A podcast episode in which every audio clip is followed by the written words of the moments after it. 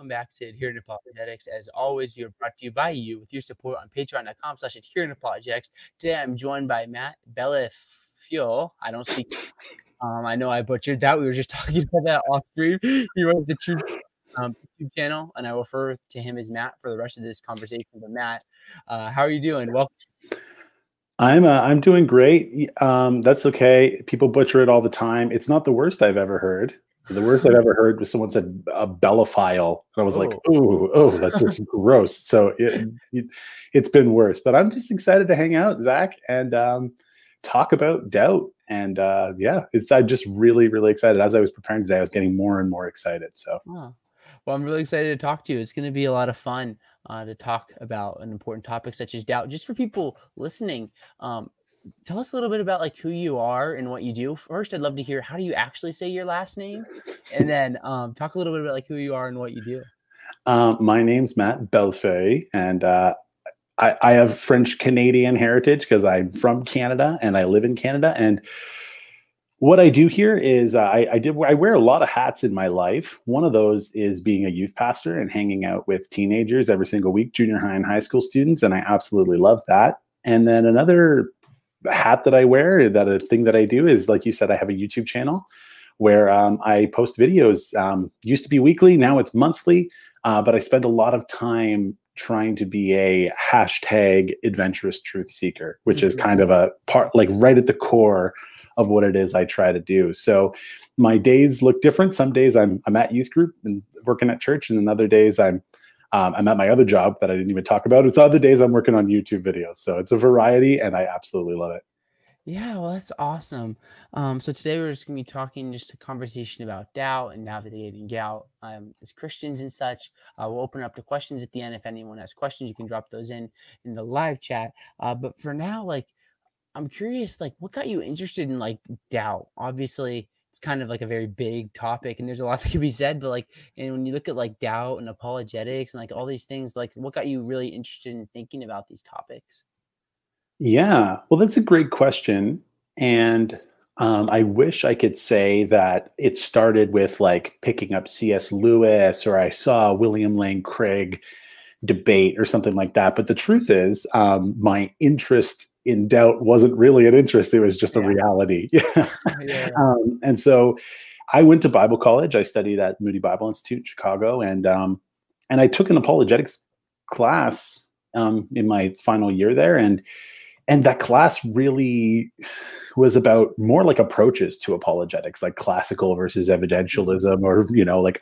reformed or fideist like all, all the all those topics that you see apologists talking and fighting over online, yeah. how to approach apologetics. But mm-hmm. for me in Bible college, it was far more than the theory, it was very real. Um, in Bible college, it was about the time when Zeitgeist came out, um, that mm-hmm. documentary that was kind of trying, uh, part of it was trying to debunk this idea that Jesus was a historical person and rather that he was just kind of a, a retelling of uh, solar deities. He's just like Mithras. He's just like Horus, um, and he's kind of a retelling. And and that really shook me. That was kind of just like almost like a lighting a fuse and i and i had a lot of really intense questions and a lot of really intense doubts at bible college.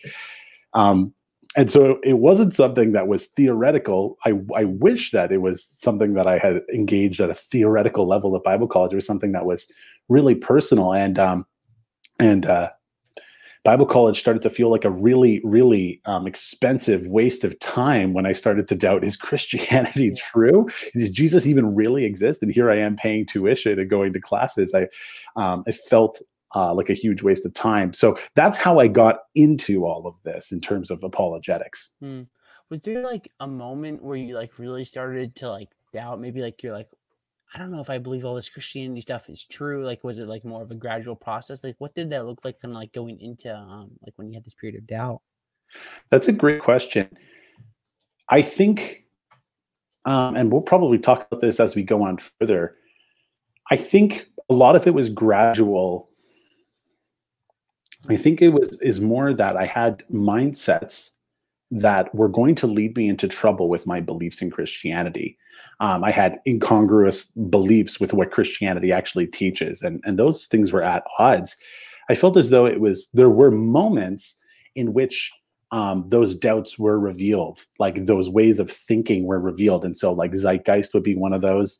Um, or also just like in life, uh, even after I graduated from Bible college, I, I, was still a Christian and I am still a Christian but uh, yeah, like you know, I would come across a difficult passage in the Bible that seems to contradict another passage, and that would be like another like lighting a fuse of of, of doubt that could send me potentially down uh, days or weeks of just like spiraling in doubt, trying to find answers to my questions.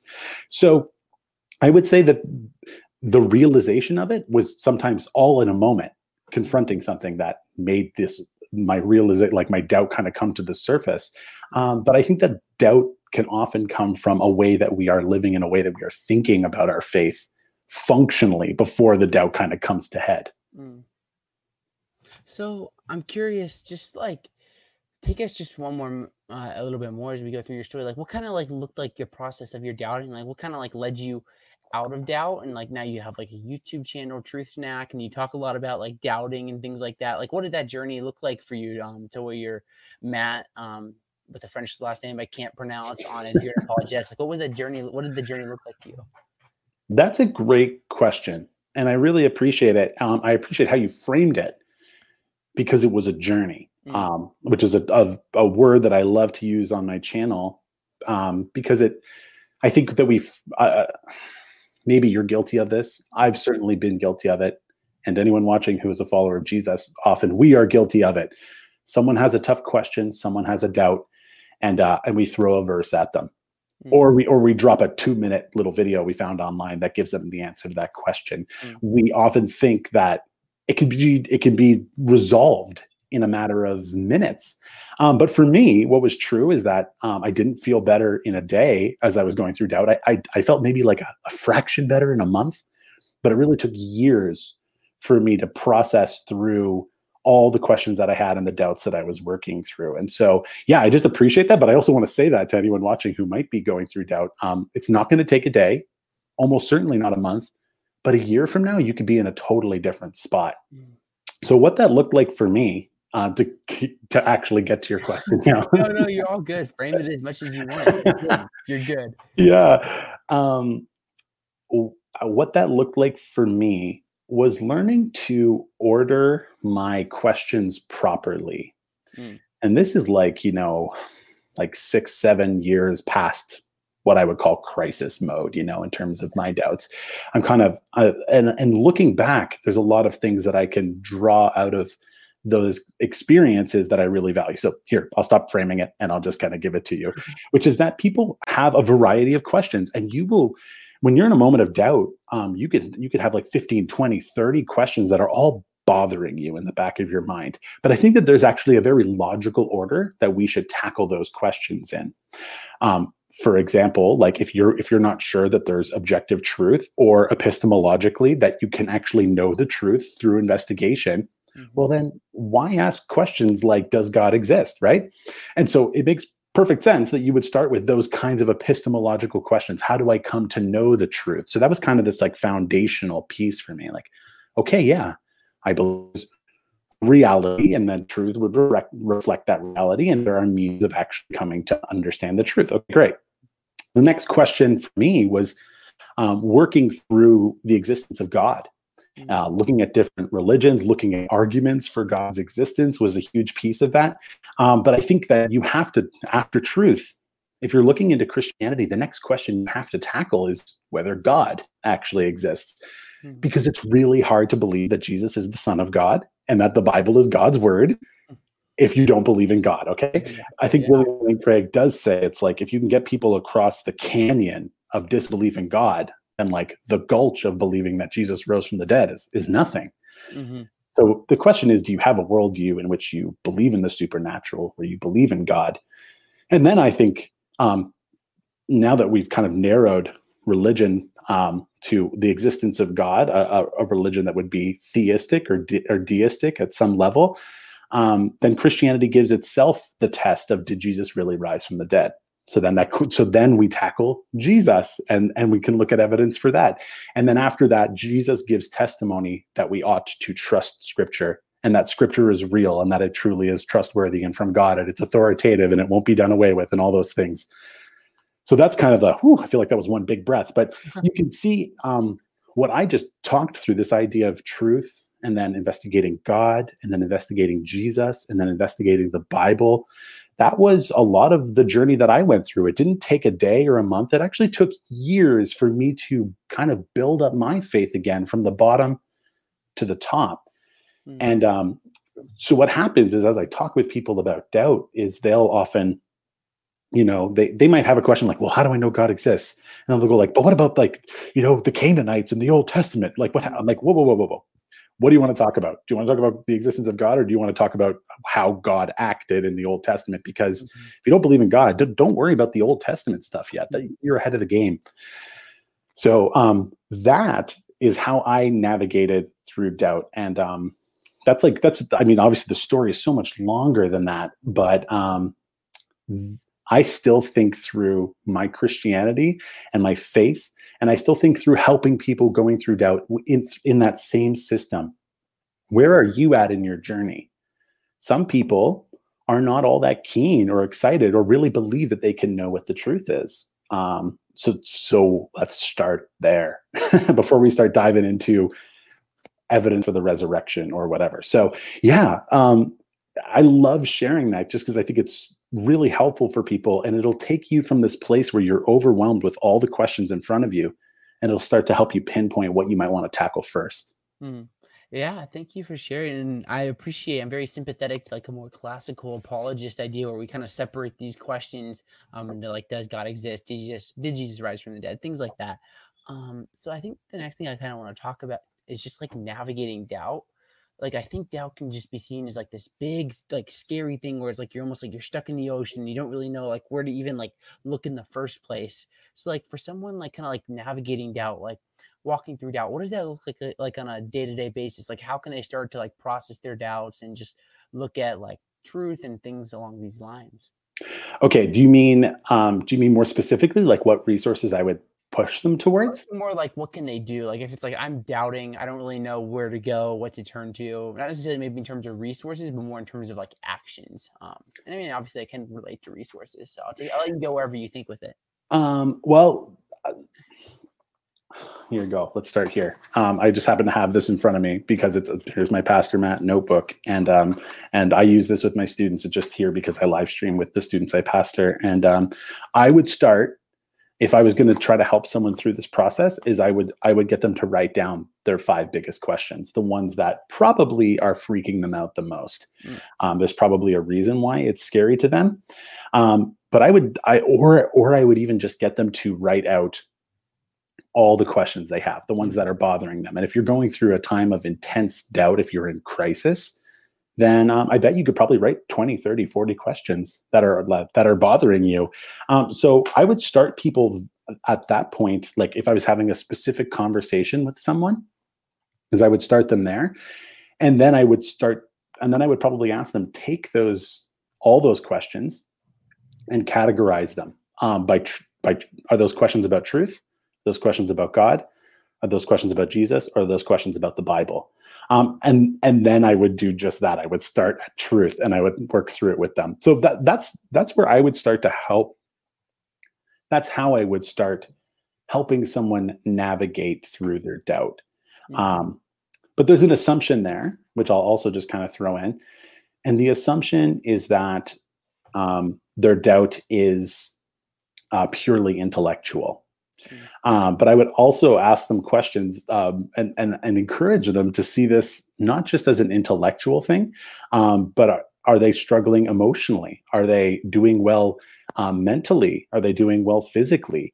Um, I can't remember who said it. I think it's Habermas Gary Habermas, he was saying doubt's worse at night, hmm. which is which shows that there's actually a mind-body correlation, which we obviously know because we get hangry sometimes, right?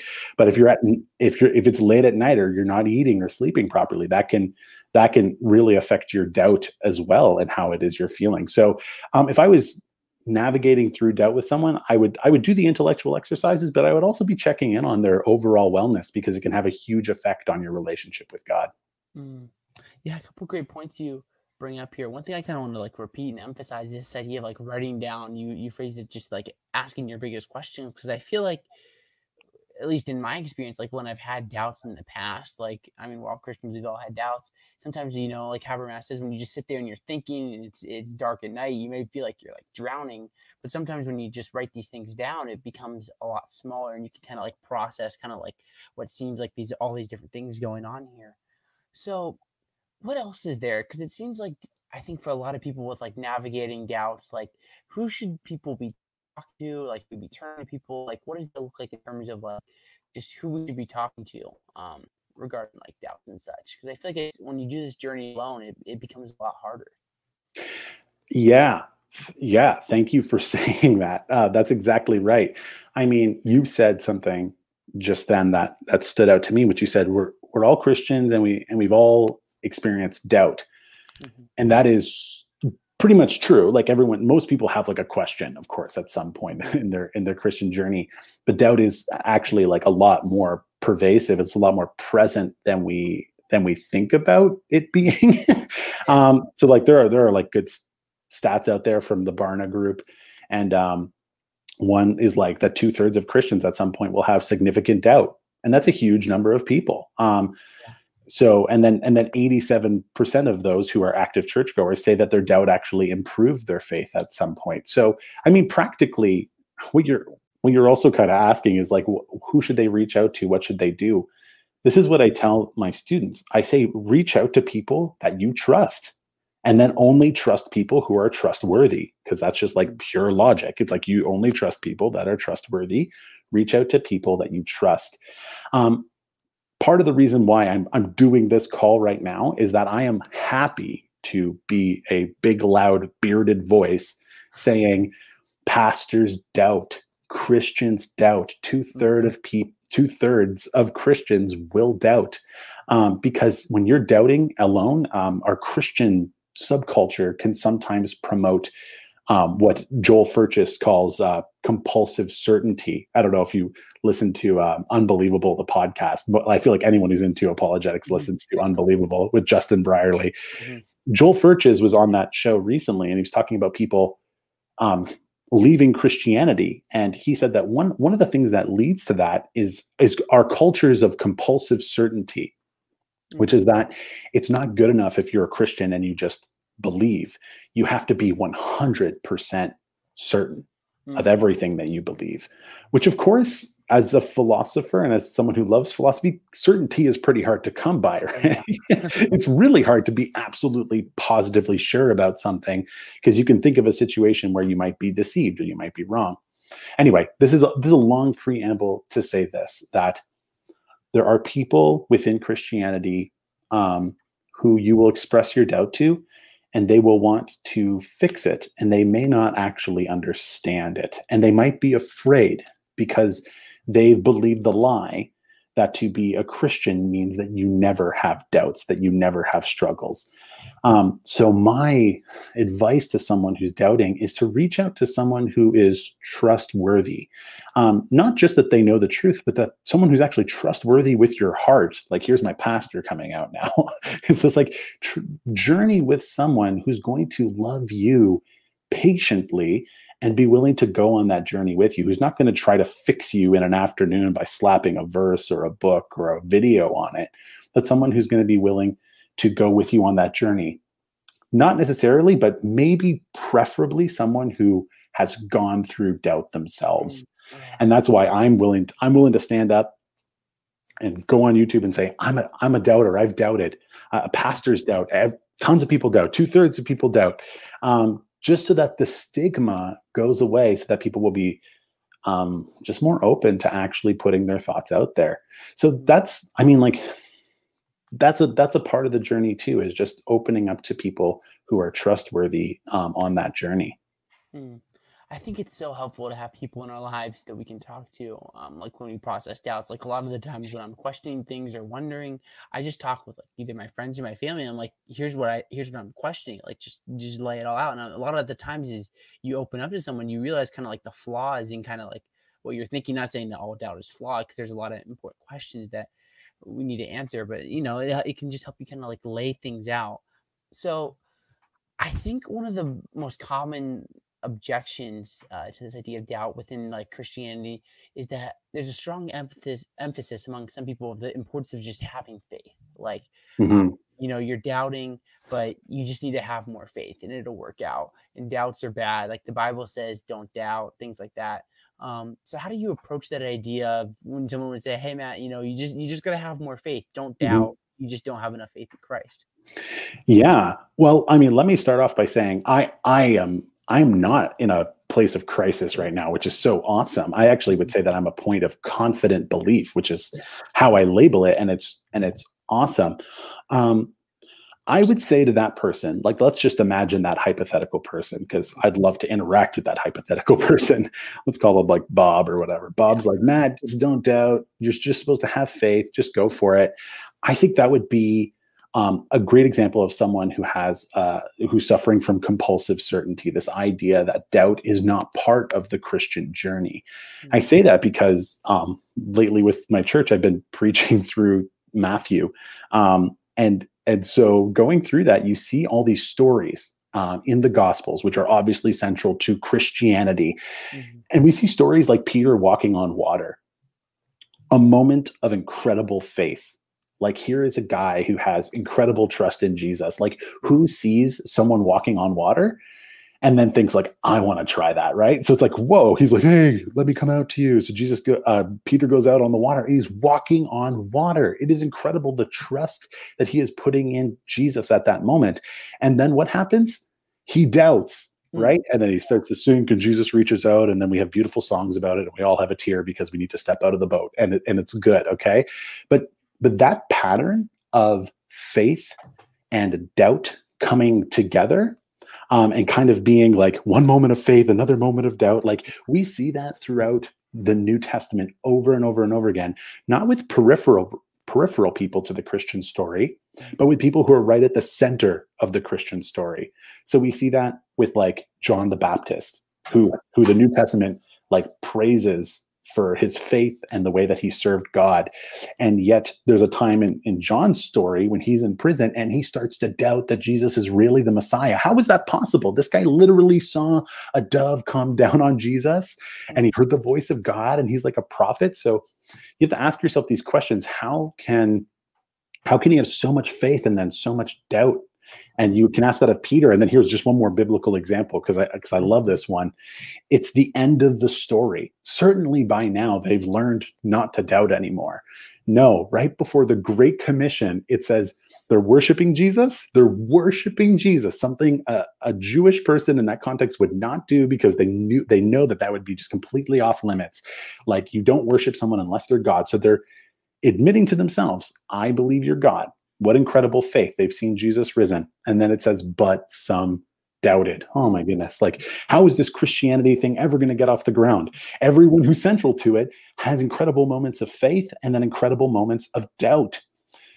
That's what I would say to that person. I could say, well, you could you could think that way. Like, of course, doubting's not great. Mhm. Of course, doubting isn't what God desires for us, right? Because there's that verse in, in James where uh, where it's like you know getting tossed by the sea. Like doubt is not who we are made to be, but doubt is part of the journey in becoming a follower of Jesus who has faith. Mm. It's like doubt and and faith. Um, let's say that faith is like a muscle. And you got to strengthen it. And it's like there are moments of great faith, and then there are moments of doubt. And as your life goes on, maybe there are fewer moments of doubt and greater moments of faith. And so, um, yeah, uh, that's what I would say to that person. That if you're saying that you can't be a Christian and doubt, I I just think you need to you need to read about more Christians in the Bible Mm. and see that they are going through these journeys of increasing their faith. Like, and, and what also could be said to that, and what I probably say to this fictional person is, you have to understand that f- that faith is another word for trust. That you it could just as easily in the New Testament be translated trust. Faith does not mean believing without evidence, despite what Richard Dawkins wants to say. It's not. Faith is trust. And coming back to it, Mhm. we should trust things and people who are trustworthy. And when we, the more we learn about Jesus and God and the Bible, and the more we realize that those truths are trustworthy, the more we're going to have faith in it. And so there's a process there. And I'll just say one last thing because this question is just so great. I love it. Um, what I want to do with my channel is not help people never doubt. Mm-hmm. I know that's what they want. I know that's what our whole, you know, culture and society wants. We want we want a quick fix, something that's going to fix the problem fast with minimal effort. Um, but my goal on my channel is not to help people be completely certain about Christianity and get rid of your doubts as quickly as possible. That's not the tagline. The tagline is helping Christians become adventurous truth seekers. That's a journey. That's something that's ongoing. There's going to be moments of incredible faith and moments of inc- incredible doubt and fear and unknown because adventure requires risk and the unknown. And so my goal is to help Christians learn how to, to actually live in the tension of that journey and grow closer with God because um, I believe in that process. Because through that process, I became a confident Christian. Hmm. And I believe that as other people are honest about that journey and work through it, that they're actually, when they research and investigate truth, God, and Jesus of the Bible, they're actually through the journey, through the adventurous truth seeking, they're going to become confident believers. Mm. So I'm not looking to to be a band-aid solution to anyone. I want to help Christians learn to live in that process because I think uh, I can't I can't help them in in 5 minutes, but I can help them become the kind of person who's going to walk hand in hand with Jesus. Mm-hmm. So, um, yeah, I mean that's what I would say to that fictional character. I, I'd say that is so great, and I can't wait until we're all with with the Lord face to face, and none of us have doubts. But until then, we should journey with Him and learn to have faith when we doubt. Mm. Yeah, it's so well put. Uh, one thing I'll add, uh, as we say, to this fictional character that I made up, I think when you read the Psalms, you get this picture of kind of like what it's like to like just wrestle with God, like mm-hmm. in prayer life. I think of like Psalm 22, where it's like, "My God, my God, why have you forsaken me? Why are you so far um, from saving me, God?" Like, there's if you read the Psalms and really all the Bible, you see doubt occurring, and it's part of the journey. Um, we've been kind of talking about this idea of just like a journey, um, but it's part of it. And I think one thing that's important to bring up this point is I say I think there's a right way to doubt and there's a wrong way to doubt. Like I think there's a point where it could become sinful, but I also think there's a point where doubt is really healthy and it's important. And I'm sure you'd agree with me, Matt. It's like mm-hmm. what's the right way to doubt? What's the wrong way to doubt? Like what do you kind of think about that topic? Um, I mean, I would probably like. Uh, that's a great question. I would probably reiterate many of the things I've already said, which is um, oh, the wrong way to doubt in mindset would be I'm going to do it alone. I'm going to do it fast, and I'm going to get back to a completely doubtless place. That would be the wrong mindset. The wrong method, in my opinion, would be um, panicking because you have a lifetime to actually journey with Jesus and to try to tackle every single question you have all at once, I would go for a truth, God, Jesus, Bible approach. Mm. Um, and then also just talked about this idea of holistically. So I don't, I, I, I kind of dropped the nuggets of what I think on that, like the right way to doubt and the wrong way to doubt. Um, those are kind of the things I would say, but but a big part of it is um, the wrong way to doubt is to think that is to just completely even stigmatize your own your own doubt mm. and uh, and not acknowledge that this is revealing something about who you are and what you believe. Thank God for the insight and begin to journey with Him mm. instead of just trying to fix it and make it go away. That's probably not going to happen. You probably need to actually grow and journey with God and learn to flex that faith muscle more with Him. Mm. Yeah, um, I'll probably have one more question, one or two more questions, and if there's any live questions, we'll go to any, any of that on our way out. If there's anything, um, do you have anything? It looks like you're about to say something right there. Oh no, I what I was what was going on in my brain was I would love for people to ask questions. I was thinking I really hope people ask questions. well, I mean, if we do have questions, which I mean, we usually have a few, none so far, but yeah, we have questions. Mm-hmm. Sure to answer those in a minute here. Um, but I think one kind of objection that would come up with like from like a skeptic or something is like you know doubts are just a sign of the weakness of christianity of the faith like you know um there's no good re- i mean i would i'm not saying necessarily obviously i'm not saying there's no good reason but like the skeptic will say you know if you're doubting it's probably because it's not actually true like there's not evidence i de- deconverted a long time ago i'm speaking in place of a skeptic i'm obviously personally a christian uh, very strong one. But like, you know what I'm kind of getting at? Like, doubts are a sign of weakness, and that can kind of creep in people's minds. Like, what would you say to like this idea that doubts are a sign of weakness? Um, that maybe skeptics think for. Um, oh, I, I like the I like the questions with like the made up characters because I'm trying to. They make me feel like, oh yeah, this is not an academic discussion. This is about real people. And um, if someone said that to me, I would go, I guess I would just point to my own story and I would say, my doubts made me a much more confident Christian because it forced me to look into questions and actually assess them. I would also say, really seriously, you're telling me you never have doubts about your worldview? Mm um, I, I would try to be nice, but I go like, man, I'm scared for you because like every worldview has tough questions and things yeah. that that are that are hard to tackle. Um, I would say, hey, you know what? Unfortunately, it seems like you're you're importing this thing that Christian churches do this this idea of compulsive certainty that you're not allowed to have any doubts. I'd say you shouldn't do that. It's actually really bad for communities.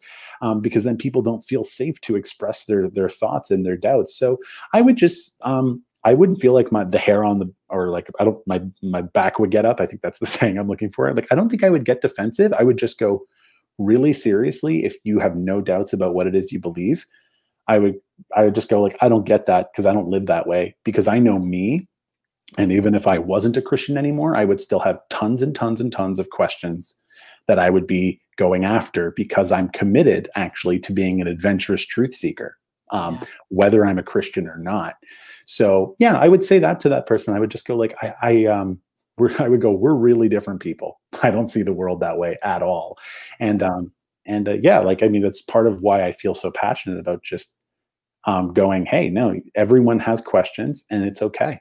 It's okay to be that person. Doubters are welcome within the church.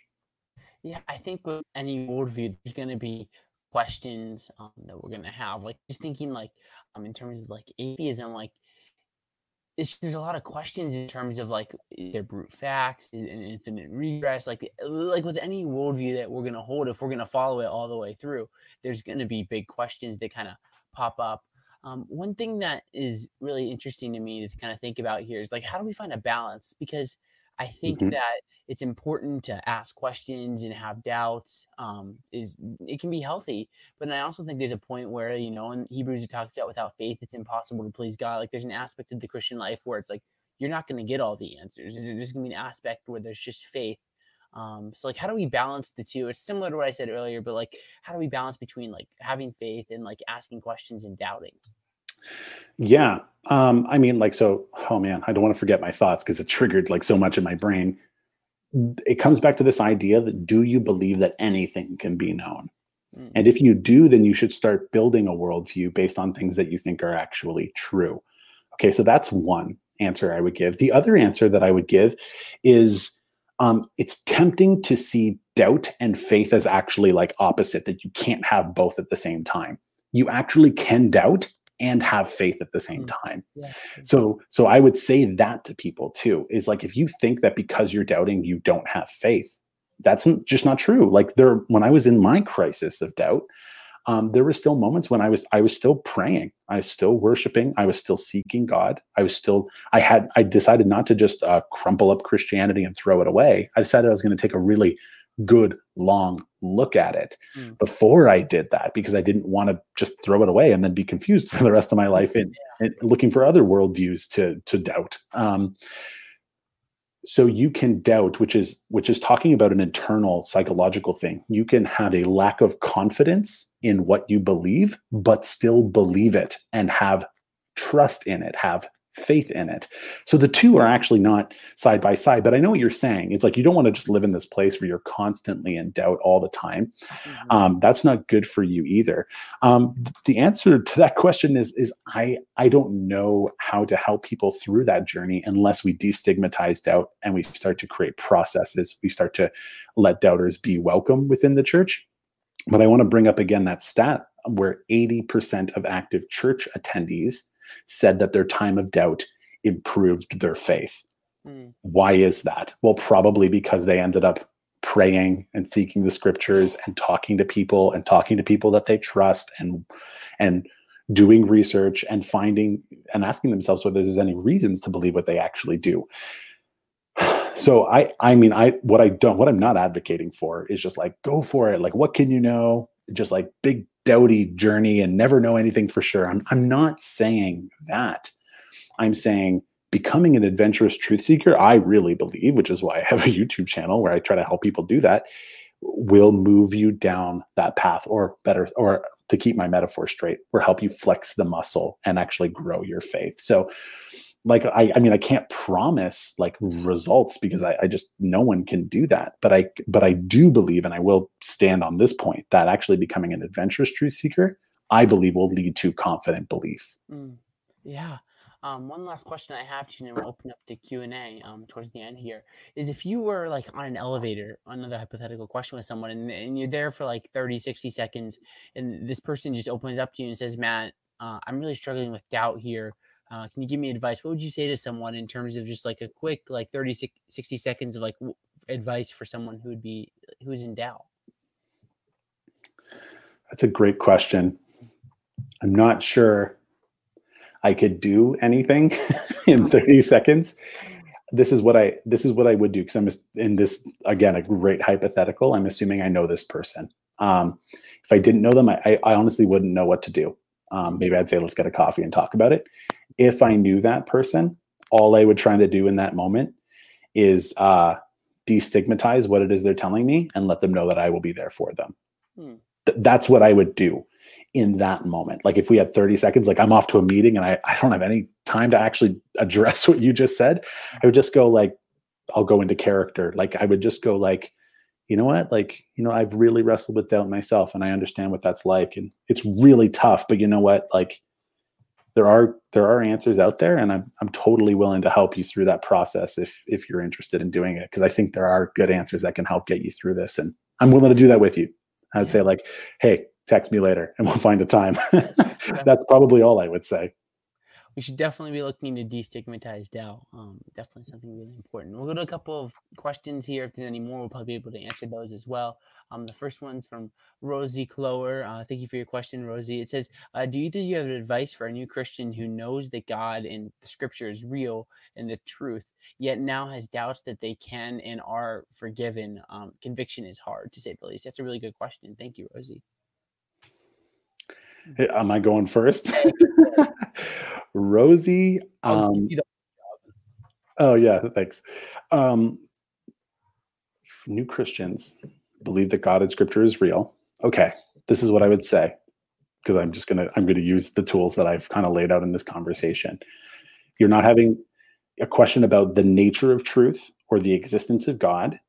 You um, are believing that Scripture is real, which means that you should be also believing that Jesus died and rose for your sins and that you are forgiven. So what I would say is um, I would get into scripture and I would um, here's something that I did when I was doubting is um, I don't even know this is bad. I, sh- I, don't even know the passage that I used to say over and over again um, to help me overcome my doubt. But I would find passages that talk about you being forgiven from God. Go to that scripture that you're say you're say you're trusting in, and I would actually learn scripture, memorize it, and then actually just start reciting that scripture day to day because the question that you're having is at a scripture at a bible level right? So if we're talking it's not, it's not not about the nature of truth the existence of god or the resurrection and messiahship of jesus. It's a bible question. So i would start looking at scripture that talks about this idea that you are forgiven and loved unconditionally. Here's a great one. Here's my absolute favorite. The prodigal son coming home. And it is unreal how he comes home and he is just completely screwed up big time. He's wished his father's dead. And he's coming home and he's actually reciting the speech he's going to give his dad to try to make it all right, to try to like squeeze forgiveness out of his dad. Like, if I just say this all perfectly, God will forgive me. And he and he gets there, and his father runs to him with compassion before he says a word and then he starts in on his speech. You can you can check out the passage. He starts in on his speech, and his father interrupts him. He's like, "I don't care what you have to say. I'm actually not listening to all how you're trying to like get me to want to forgive you. I already do." And he throws a party and he kills the fattened calf and he celebrates his son. So when I I'd say when you start to to bake in scripture like that, um, then you're actually you have to let that kind of actually get through, get into your head, and then like permeate your heart and then come out through your hands practically in your life. So um, you're having doubt like at this i would just say to you you're having doubt actually at this really high level. Like you're not doubting god or the existence of jesus or that you can know the truth. You're doubting a scriptural truth. So i would say get into scripture and utilize that beautiful relationship you have with jesus to help you overcome how hard it is for you to believe what god has said about you Mm, yeah, thank you. Um, I'll just add a little bit uh, to what Matt said. Really great answer Matt. But just digging into the scriptures is so helpful because um, I, I love how Matt just kind of processes um, looking at these questions like does truth exist? Does God exist? Um, you know, is the Bible true? Jesus rose from the dead. And it seems like uh, this person is saying yes to all three of these. And it's looking at kind of like what does the Bible really say about this topic and soaking it in and just really kind of understanding it more. So reading the scriptures so valuable in, in situations like this. Uh, another question here um, from BDS. He says, um, "How's it going, Benjamin?" Uh, he says, "If someone says that you, less than hundred percent certainty means you're not saved, how would you respond?" Um, I experience those kinds of comments. I think that I'm presenting a different way from okay. I'm trying to be as nice as i can. There are lots of fundamentalist christians and that's that's totally that's where they're at and that's their faith and that's their reality. I would say that is going back to this compulsive certainty kind of way of thinking. I would point to people in scripture who were like foundations of the christian church and yet seemingly were not 100% sure. Mm-hmm. um you know what? I i in past times i've experienced this where i've called myself a doubter you know, to to be that lightning rod to destigmatize. I'm a doubter, kind of like a uh, Dr. Mike Licona. He says the same thing about himself.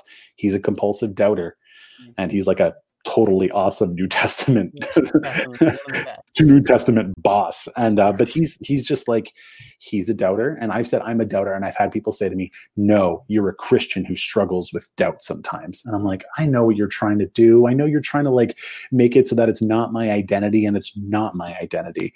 I'm just saying that because it's a reality of what it looks like to walk with Jesus. This is what I would say. Um, people hate tension I'm going to quote my boss now. Life is tension. If you want, to I'm a pastor. Okay, you think it's not awkward, it's not hard. Church life isn't difficult. I'm married, all that stuff. It's like life is tension. Mm, yeah. There's always going to be tension. And if you, I mean, you can have 100% certainty. A human could be 100% certain, but understand that you can be certain and be wrong. Certainty is a cognitive state. Okay. Mm. So I would rather be confident that what I believe is true. Um, but you can be blindly certain as well, right? So certainty isn't the goal. What I see in the Old Testament, because I'm reading through Ezekiel right now, is I see chapters of God proclaiming his judgment and frustration with sin. And it's awkward. And I hate the tension. And then we'll come to a chapter where God just says, like, and I will forgive you and if you turn from your sin, I will give you a new heart and I will not remain angry at you. And I'm like, oh, why couldn't you have done this like 10 chapters ago? That would have been so much more comfortable. Yeah. Scripture is filled with tension and life is filled with tension. So if someone said, if you're not 100% sure, you're not saved, then I'd say, then by that standard, I'm not saved. But I, but I really believe I'm saved. And also, I would say there's lots of Christian scholars and pastors who would say, Are you 100% certain? Uh, no. Even like the apologetics like boss like william lane craig it's like are people will put that to him. Are you 100% sure? Nah i don't i couldn't i don't know if i could say 100% but he's a confident christian and i'm a confident christian. I just not i just when i look at scripture which is the absolute foundation of fundamentalism i don't see a story in which we are being told that to be faithful we have to be 100% certain at all times. So that would be inconsistent with the christian worldview that they already have. Hopefully that was clear but I do encounter that. yeah, it was. I think it's very clear, and I think it's just helpful to remember, like, what does the Bible say about like being saved? Ephesians two, for it is by grace you've been saved through faith, um, not from yourself. It's a gift of God. I think mm-hmm. it's helpful in questions like this, just looking at what the Bible really says about what it means uh, to be saved. We have a question um, from Sage Collins here, which says, uh, "Could you explain Mark nine twenty four, which says, uh, immediately the boy's father exclaimed, "I do believe. Help me overcome my unbelief." Um, his question is, should we be inviting unbelievers who are curious about becoming Christians to pray that? Really interesting question here from Sage. Um, I'd love to answer this question. Hi, Sage. I know Sage personally, and I love that Sage is watching right now. So, um, could I explain? Well, I'm not. I don't know. Well, actually, I do my Bible here, but um, I haven't like immediately done study on this passage.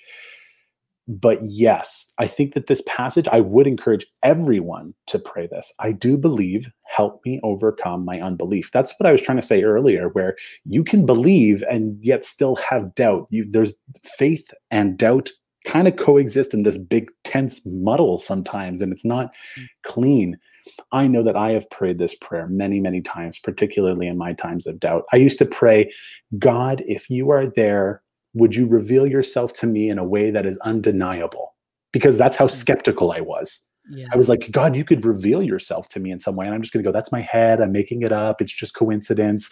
I've had, I'm having some kind of like weird hallucination. I knew how skeptical I was that um, I, I could dismiss anything. And so what I was praying was, God, reveal yourself to me in a way that is undeniable. I think that's what's going on in this passage is, is that mingle of I want to believe and I'm crying out to you, but I still know that I'm struggling with belief and I need you to help me. So um, I think basically, I think everyone should be praying this, whether they're literally praying or not. This idea that they're pursuing truth. I think this is the heart of an adventurous truth seeker is I, I want to know the truth. There's all these things in the way. I have to keep on the journey, even though it's scary sometimes, to come to deeper belief. Hmm. Thank you, Matt. Um, well, that's all the questions we have. So I just want to say uh, thank you so much for your time and answering uh, these questions and my questions and all this stuff, Matt, and being on the hot seat here for like the past 45 minutes. But is there any kind of like last thoughts, things you want to say before we start to wrap things up here? Well, let me look at my notes. Um, I I don't know if there's anything more than I will say other than you can't ignore doubt and mm-hmm. care for people. That's I guess the thing I want to say is as a pastor, you can't ignore doubt and doubters. You can't ignore tough questions. You can't ignore tension and fear of the unknown and all of that stuff and care for people at the same time. People who are 100% certain are pretty few and far between. And um, we have to admit that we're all on that journey and we're on that journey together, mm. pursuing God. So if mm. if anything I've said tonight makes it sound like I think that the that the end journey of doubt is to just kind of be, you know, like half baked, one foot out the door Christians who aren't really that committed to it all. I don't think that at all. Mm. I think that as we engage or yeah when god when we're actually walking hand in hand with god on these really complicated human emotional doubting sometimes certain sometimes have faith sometimes not journeys it's in that that we can grow to become who we were made to be with mm-hmm. jesus so it's a process and um and i don't know if i said it i think i said it before like my goal is not to have people answer their questions really quick and stay exactly where they were in their journey. My goal is as a channel is to help people become adventurous truth seekers, for them to change who they are and how they live their lives so that over that process over days and months and years and decades they can become confident believers because they're not avoiding their doubts and tough questions but they're actually journeying with Jesus through them. Mm. And I'd encourage everyone everyone, if you're listening, I'd encourage you to check out Matt's YouTube channel, Truth Snack. A lot of great stuff to continue this conversation and looking at doubts and all kinds of fun stuff over there. So it's it's linked. Yeah, yeah. Well, I mean, I'll just I'll just say like on my channel, I, I used to I've grown myself through the process because it is a journey, and journey is mm-hmm. you've probably understood a big word for me, um, that journey and that process. But I used to do a lot more videos that were like, hey, here's a thought, or here's a little apologetic tidbit, and that was good but it was very teachy. But now what I do is a lot more of like every month I tackle a very real question that I am sincerely working through mm. personally. Mm. And I try to document that journey and I still try to give the answer that I've come to that that I'm holding on to and that's helping me be a confident believer. Um, but if that interests you, um, I do that primarily to just like model to people like, hey, this is what it could look like to go, I have a tough question. And for one whole month, I'm actually going to try to answer this question through reading, through praying, through studying scripture, through listening to philosophers and all that. So, mm. coming over to Truth Snack and joining me in that is just an invitation to be part of that journey with me because I'd love I'd love to do that with you.